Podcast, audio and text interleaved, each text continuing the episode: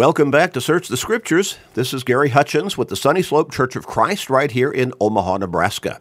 Great to be with all of our listeners again today. So thankful to have this opportunity to open up God's Word, to dig deeper into it together, you and me, and to be able to learn a little bit more and grow in our faith, grow stronger in our faith. Because as we keep emphasizing, the Scriptures themselves tell us that faith comes by hearing the Word of God.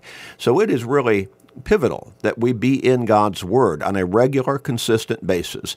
It's no wonder that the Apostle Paul wrote in 2 Timothy 2 and verse 15 to study or be diligent to present yourselves approved to God, a worker who does not need to be ashamed, rightly dividing the word of truth. And that word of truth is God's Word. John 17 and verse 17. Jesus said, You shall know the truth, and the truth shall make you free. John 8 and verse 32. So we here at Search the Scriptures, the Sunny Slope Church of Christ, we really want to help people learn God's Word more thoroughly, more accurately, more effectively, so that they can make the proper applications to their lives.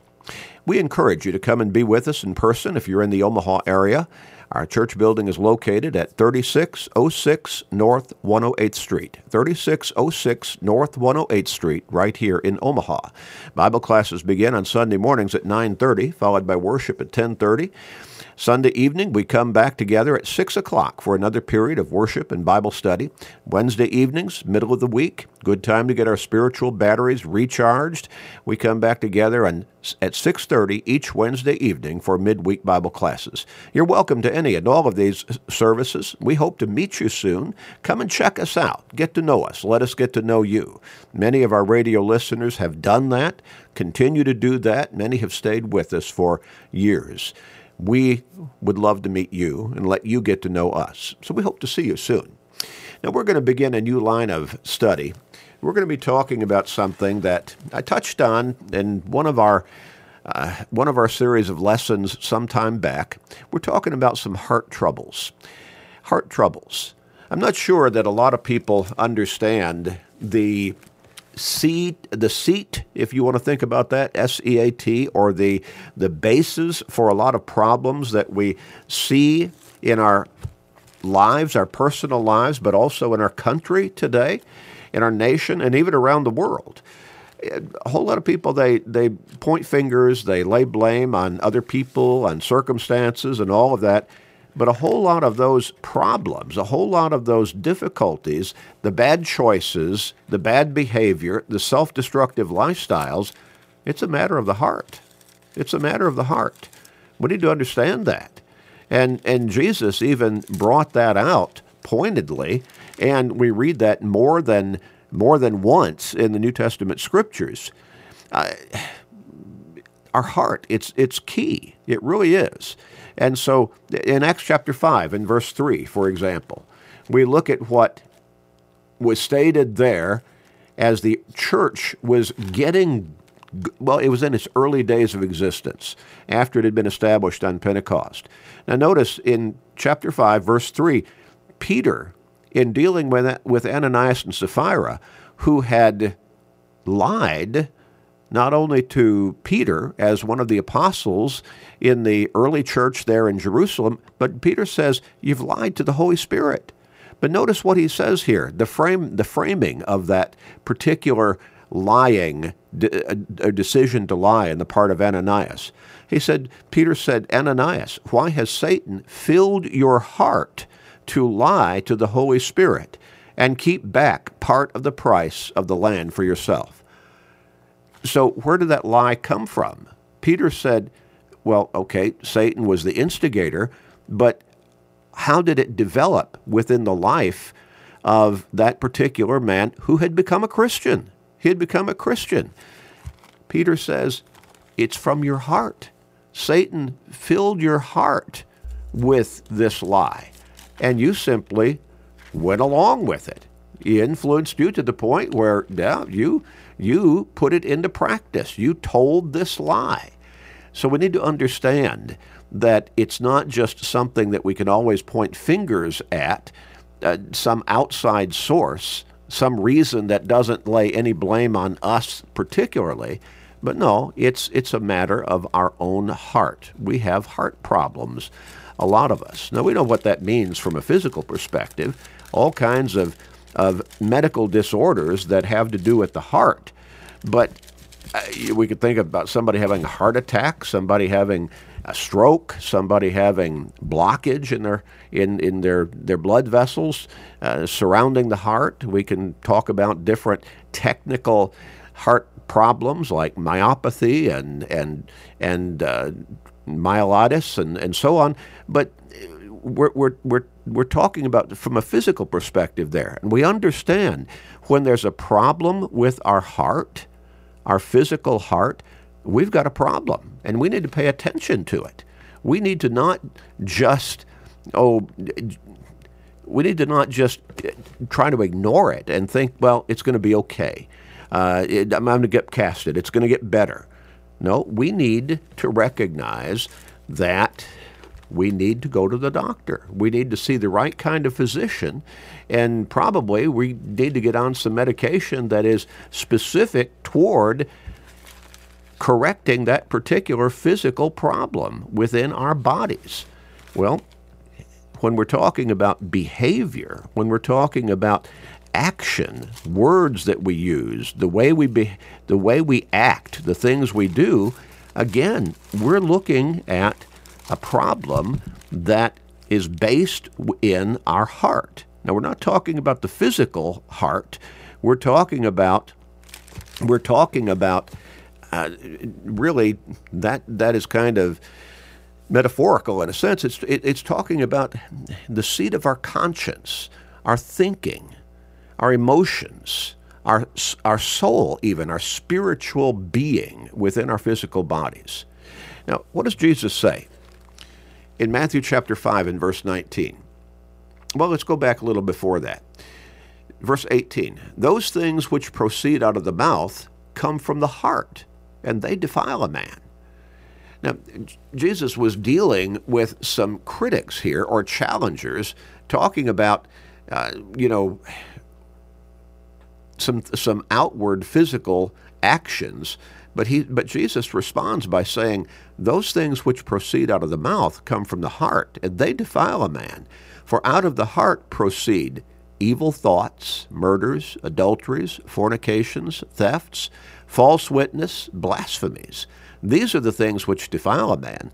But to eat with unwashed hands does not defile a man.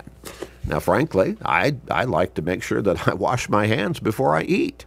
I think hygienically, that is a wise course of action to take. But that's not what's going to make me a sinner. What Jesus is saying there, the evil things, the ungodly things, the unrighteous matters that people take part in, he says they come from the heart. Out of the heart proceed evil thoughts, murders, adulteries, fornications, thefts, false witness, blasphemies.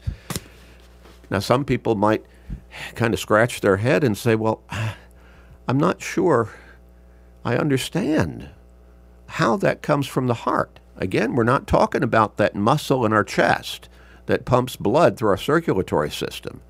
We're talking about the seat of our conscience, our emotions, our values, our spiritual being.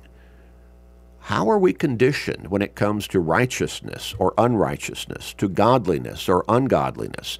How have we conditioned our thinking and our actions when it comes to living a moral life or living an immoral life? All of that has to do, all of that comes from the heart, Peter, uh, Jesus says. So we need to make sure that our heart is right so that we can live right. If you want to kind of just break it down on, on that simple basis of, you know, that simple statement of a basis there. If our heart is not right, we're not going to live right before God. We're not going to live right before our family. We're not going to live right before people around us, friends and associates and so on. So we need to make sure that our heart is right. And that's important for us. So, heart problems. Now, one particular heart problem that I want us to deal with today and in this particular series of studies, is fear. Fear. Why does a person fear? Do you realize that that fear can be crippling? It can even be paralyzing. Well, are you afraid of something? What is it that you're afraid of? Sometime back, one issue of our English dictionary listed 30 different phobias.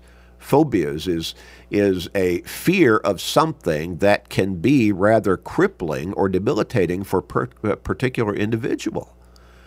Yeah, some, some people are, uh, they have a phobia of spiders. I don't know the technical uh, identification for that, the word that describes that, but they're, they're so afraid of spiders, they just cannot be around spiders. Now, frankly, I don't like to be around spiders, but it doesn't paralyze me if I see one. Some people have a phobia of being out of their home in public among people, outside the house. That's a phobia that certainly can be paralyzing and debilitating to an extreme degree in their life, their lifestyle. How do you how do you live life? How do you, you take you know do what you need to do, conduct business, get food, and on and on and on? You would become withdrawn. Now we used to call that a person like that, uh, we'd, we'd, we'd liken them to somebody who would go out and in a in, in, the mountains someplace all by themselves, or out in the woods someplace, far away from public, far away from people, living on their own by themselves. We used to call those hermits. But there are people living in big cities like that right now. They won't go out of the house because they're they have this phobia. They have this fear of being outside the house and among people. Well, again, some time back, the English dictionary listed 30 different phobias. Well, according to one alphabetized list available today, a list of phobias that have been enumerated and identified and defined, the number far exceeds 30 that was listed in that earlier published dictionary. I started going through those, reading about them and noting them, I stopped counting after the C's. you understand? The letter C being the first letter in whatever that, that word was that identified that particular phobia. I stopped counting after the C's, and that list had already reached well over 100 different phobias. We have a culture that has a whole lot of fear couched within it. Now, we're a society that is highly advanced technologically. And while we pride ourselves on being fairly sophisticated technologically and intellectually, skill wise, we still carry with us a great many fears. While phobias are extreme expressions of fear, just common, ordinary fear by itself can be crippling, literally paralyzing.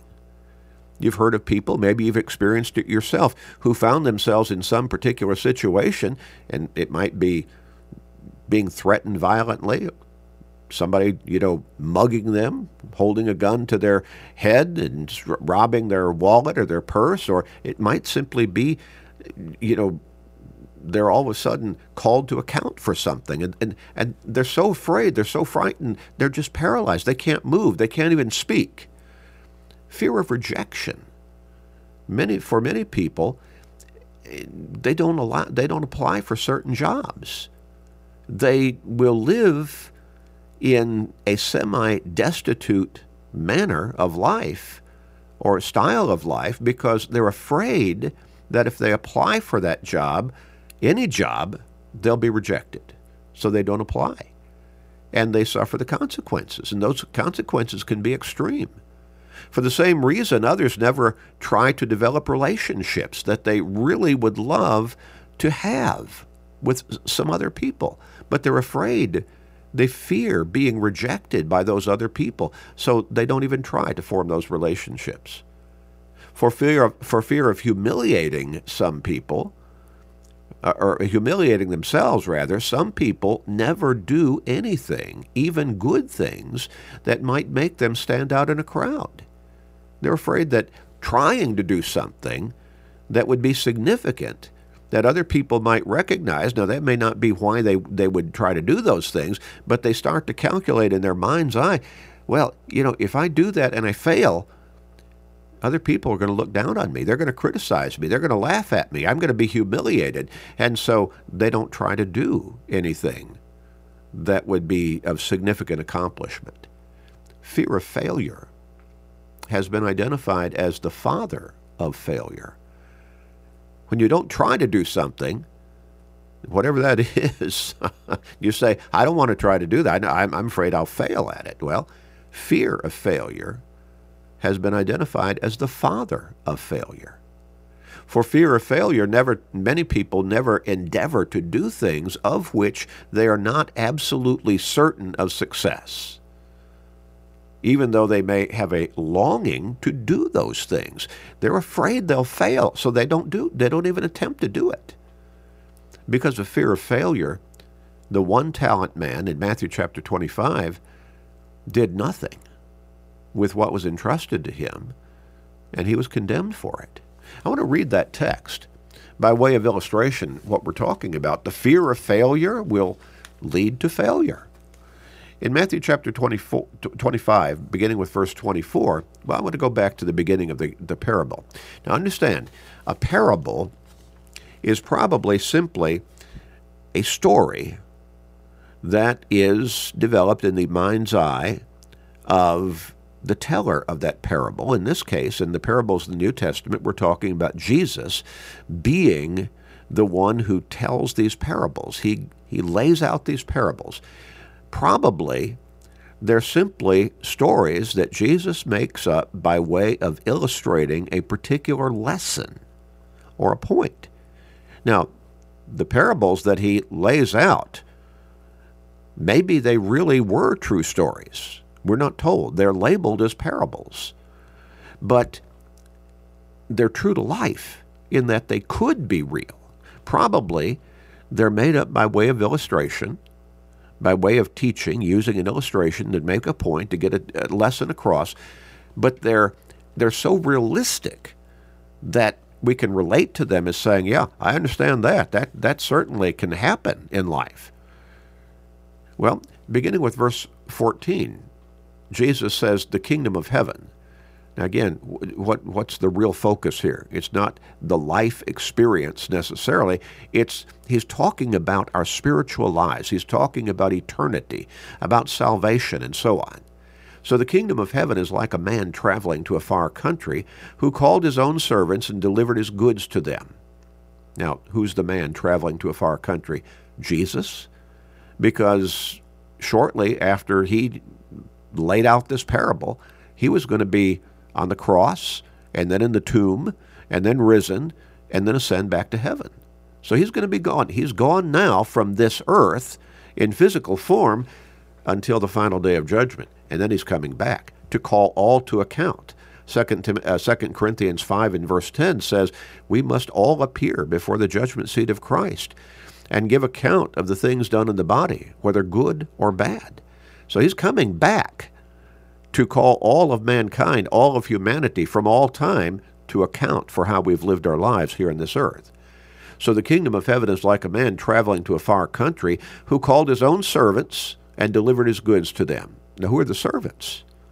His followers, Christians, true Christians, faithful Christians. And to one he gave five talents, to another two, to another one, to each according to his own ability, and immediately he went on a journey. So we, as Christians, are entrusted with the gospel of Christ, with God's word, and we're supposed to be doing the good works that God has prepared for us to be doing that Paul writes about in Ephesians chapter 2 and verse 10. He writes about also in, in Titus chapter 2 and chapter 3. So Jesus, or this this master of the house, he gives talents. Talents would have been a sum of money, and he gives to each one di- three different servants according to his abilities to deal with that particular sum of money. So then he he who had received the five talents went and traded with them and made five other talents. So he used what was entrusted to him wisely and made a profit for his master while his master was gone. And likewise, he who had received two talents gained two more also. So he was faithful to his to the trust that his master had put into, in, in him. But he who had received one talent went and dug in the ground and hid his Lord's money. He did nothing. He dug a hole and put it in. After a long time, the Lord of those servants came and settled accounts with them. So he who had received five talents came and brought five other talents, saying, Lord, you delivered to me five talents. Look, I have gained five more talents besides them. His Lord said to him, Well done, good and faithful servant. You were faithful over a few things. I will make you ruler over many things. Enter into the joy of your Lord. Now, enter into the joy of your Lord? That's going to be the final pronouncement that we can look forward to as faithful followers of Jesus on Judgment Day. Enter into those gates of heaven. He who also had received two talents came and said, Lord, you delivered to me two talents. Look, I have gained two more talents besides them. His Lord said to him, Well done, good and faithful servant. You have been faithful over a few things. I will make you ruler over many things. Enter into the joy of your Lord. Then he who had received the one talent came and said, Lord, I knew you to be a hard man, reaping where you have not sown, and gathering where you have not scattered seed. And I was afraid. I was afraid, and went and hid your talent in the ground. Look, there you have what is yours. He did not want to lose what his master had entrusted to him, but he did not perform the task. He feared messing up. And his Lord answered and said to him, You wicked and lazy servant, you knew that I reap where I have not sown and gather where I have not scattered seed. So you ought to have deposited my money with the bankers, and, it, and my coming I would have received back my own with interest. Therefore take the talent from him and give it to, the, to, to him who has ten talents. For to everyone who has more will be given, and, and, and he will have abundance. But from him who does not have, even what he has will be taken away. And cast the unprofitable servant into the outer darkness. I think that's a description of eternity in the condemnation of hell. There will be weeping and gnashing of teeth. How sad. Why did that third servant, who had been entrusted with only one talent, but he had been entrusted with that, he had the ability to handle that much, why was he condemned? Because he did not act as he should have out of fear. Out of fear. Fear can be crippling, it can be paralyzing. And it really has that kind of application in a whole lot of people's spiritual lives. They fear they cannot be faithful Christians, so they never become Christians. We'll dig deeper next time. Let's pray. Father in heaven, help us. Help us to overcome fear. The kind of fear that will keep us from living the life that you want us to live the kind of fear that will keep us from being faithful to you in active, productive ways. Please forgive us, gracious Father, and hear our prayer in Jesus' name. Amen.